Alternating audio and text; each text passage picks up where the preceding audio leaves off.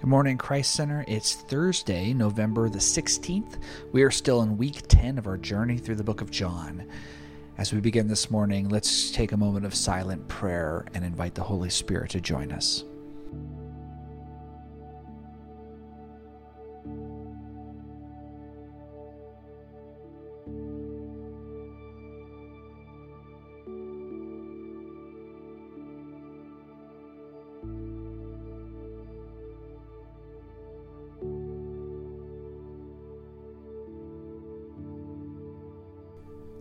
Okay, hello, this is Declan Wicks, and I'm going to be reading from John 18, verse 1 through 14. When Jesus had spoken these words, he went out with his disciples across the brook Kidron, where there was a garden, which he and his disciples entered. Now Judas, who betrayed him, also knew this place, for Jesus often met there with his disciples.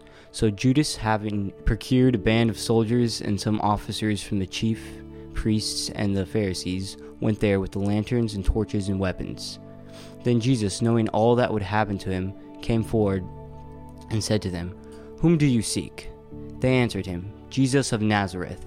Jesus said to them, I am he. Judas, who betrayed him, was standing with them. When Jesus said to them, I am he, they drew back and fell to the ground. So he asked them again, Whom do you seek? And they said, Jesus of Nazareth. Jesus answered, I told you that I am he. So if you seek me, let these men go. This was to fulfill the world the word that he had spoken. Of those whom you gave me, I have lost not one. Then Simon Peter, having a sword, drew it and struck the high priest's servant, and cut off his right ear. The servant's name was Malchus. So Jesus said to Peter, Put your sword into his sheath. Shall I not drink the cup that the Father has given me? So the band of soldiers and their captain and the officers of the Jews arrested Jesus and bound him.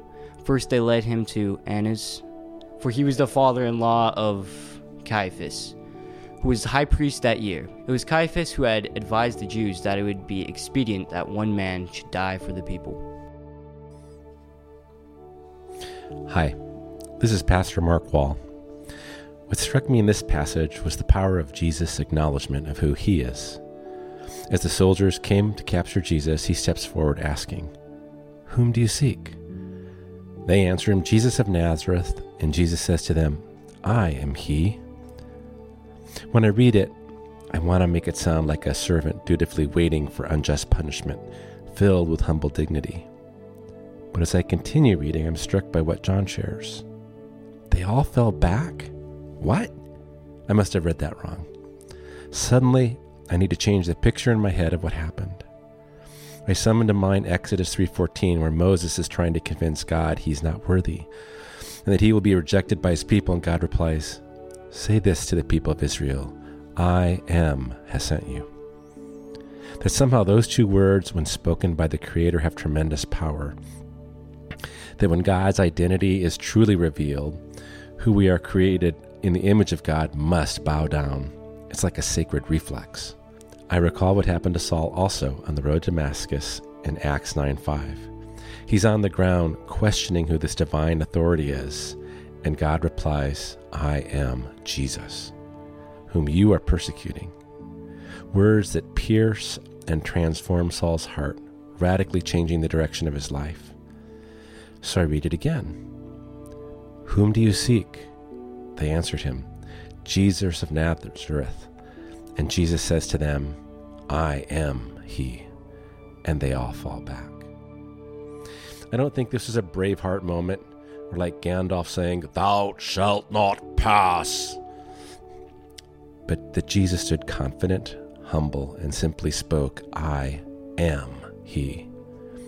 That somehow supernaturally his I am carried the authority of creation.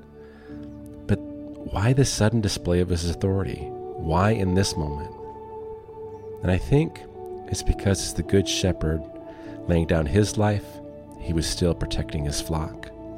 When, after the second exchange, Jesus states, I told you that I am he. So if you seek me, let these men go. It wasn't a request, it was a firm command. Hmm. I wonder what those soldiers pondered as they escorted Jesus back to the Pharisees. Probably anger because of their fear. Maybe in that moment, their adrenaline pumping, they didn't think much about it. But later, when the job was done and the quiet set in, maybe they struggled to answer some questions for themselves. He brought all of us to the ground by saying, I am. And they let us haul him away. Why didn't he stop us? Why did he come along? I can't make sense of his power and his mission. I wonder how many of these soldiers were in the crowds at Pentecost. How many recognized they'd been a part of killing the Messiah. How many gave up their lives to Christ on that day, hung up their swords of steel, and picked up the truth of the word. Let's pray. Lord, thank you that your word contains power power to raise the dead, power to transform lives, power to change the way we look at the world and at each other. Help us, Lord, in walking in humility and confidence of who you say we are. May our simple words of encouragement and acts of generosity pierce through the confusion so that those that we encounter will know they have met with the great I am, Emmanuel, God with us. Amen.